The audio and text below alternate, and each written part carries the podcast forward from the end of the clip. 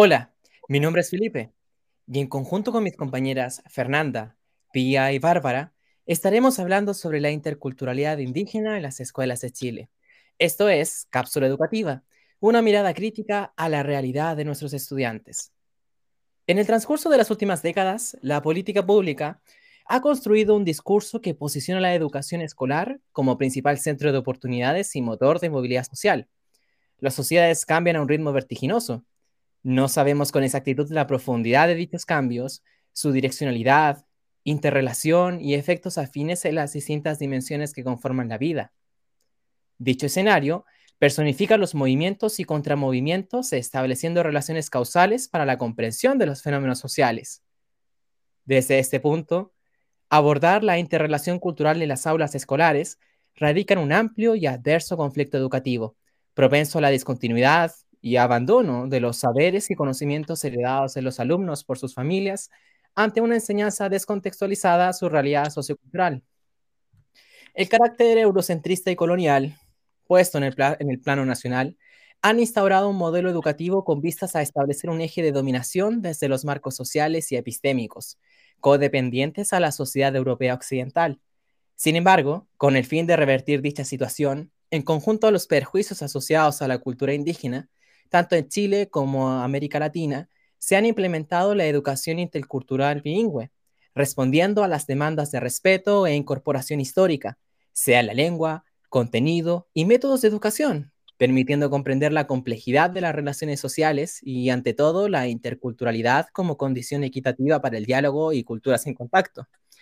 La asimilación de políticas y estándares neoliberales han excluido sistemáticamente las prácticas familiares y culturales de las comunidades indígenas, desconociendo la propia episteme que consigne cada estudiante como capital cultural. Pero para lograr esto, tenemos que saber qué entendemos por interculturalidad. La interculturalidad es entendida como la posibilidad de diálogo entre las culturas.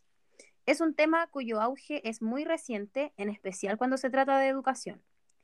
El objetivo de la interculturalidad indígena en las escuelas se basa en que las políticas educativas resguardan la cultura y la lengua de los pueblos indígenas, asimismo promoviendo el desarrollo de prácticas pedagógicas y gestiones de nivel institucional en cuanto a la interculturalidad.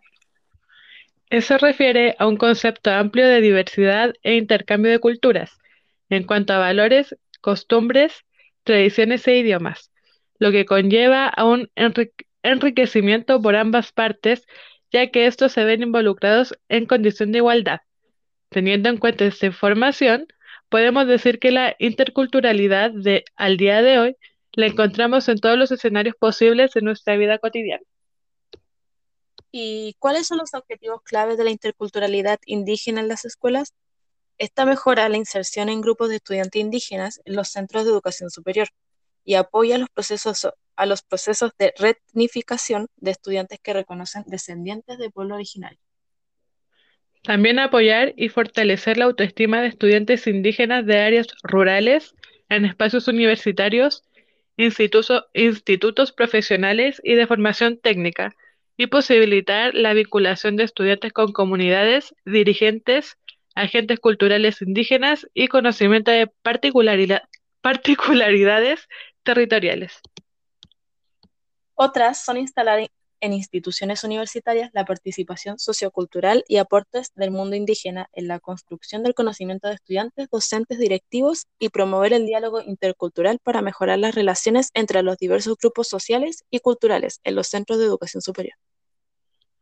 Aparte de eso, es necesario tener en cuenta que Chile no es un país completamente intercultural. Eso debido a que los habitantes no han aceptado completamente eh, las diferentes culturas que hay actualmente, por lo que no participan de estas.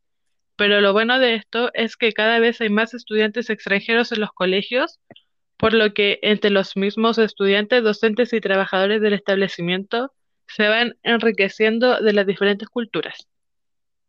Esa es la idea de la interculturalidad, que por el medio de la interrelación de, entre personas de diferentes nacionalidades se puede enriquecer la propia cultura. ¿Y solo de esa manera se enriquece la cultura o hay más maneras? Bueno, eh, realmente hay varias maneras eh, de poder enriquecer la cultura propia, pero esa es la mejor manera y la más conocida por la población, debido a que la aprendes por una persona perteneciente a esa cultura y comúnmente no es intencional. Bueno, y la pregunta que ahora podríamos plantear es ¿de qué sirve la interculturalidad en los establecimientos académicos? Bueno, tal y como lo habíamos mencionado anteriormente, la interculturalidad es un gran avance para la sociedad en la que vivimos actualmente, por lo que es sumamente importante que en todos los establecimientos esté presente la interculturalidad y los derechos que ésta conlleva, teniendo así una praxis pedagógica crítica e intercultural, así también pensando desde una perspectiva del sujeto y el conocimiento. ¿Cuáles son los espacios centrales de esta lucha hacia la interculturalidad? Desde el comienzo, la interculturalidad ha sido una lucha frente a los asuntos como la identificación, la cultura, derecho a diferencia, autonomía y nación. Así que no sería extraño que el espacio central de esta lucha sea la educación, como una institución política, social y cultural, la educación se convierte en un factor importante porque es un espacio de construcción de valores, actitudes e identidades. Por eso se plantea que la interculturalidad sea el eje y deber educativo es sustancial. ¿Y cómo son los colegios con los pueblos indígenas? Porque estos también forman parte de la interculturalidad. Eh, pues según el marco en la reforma de la educación, se debería garantizar que todos los estudiantes tengan conciencia y respeto por el valor que tiene la cultura de los pueblos indígenas para el desarrollo del país, pues estos también forman parte de la interculturalidad. Además, el pluralismo cultural y epistemológico reconocen la existencia de múltiples formas de conocer, construir y reconstruir la realidad, superando las bases de una racionalidad meramente técnica. Vale decir, reconocer el valor y pertinencia de la sabiduría indígena, contribuyendo a la construcción de una sociedad democrática y diversa. Ejemplo de ello, revitalizar el lenguaje y la enseñanza de oficios tradicionales. De este modo, la reforma de educación escolar, cuya propuesta permite la articulación de la familia, escuela y comunidad, establece las condiciones propicias de interculturalidad en la escuela y, ante todo, en la realidad.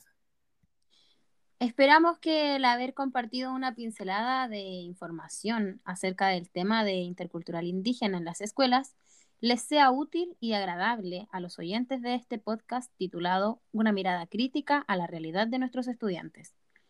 Hacemos un llamado a esas escuelas en las que hasta el día de hoy se ven casos de discriminación hacia nuestro pueblo indígena, hacia nuestros niños provenientes de familias pertenecientes a los pueblos indígenas de este y todos los países.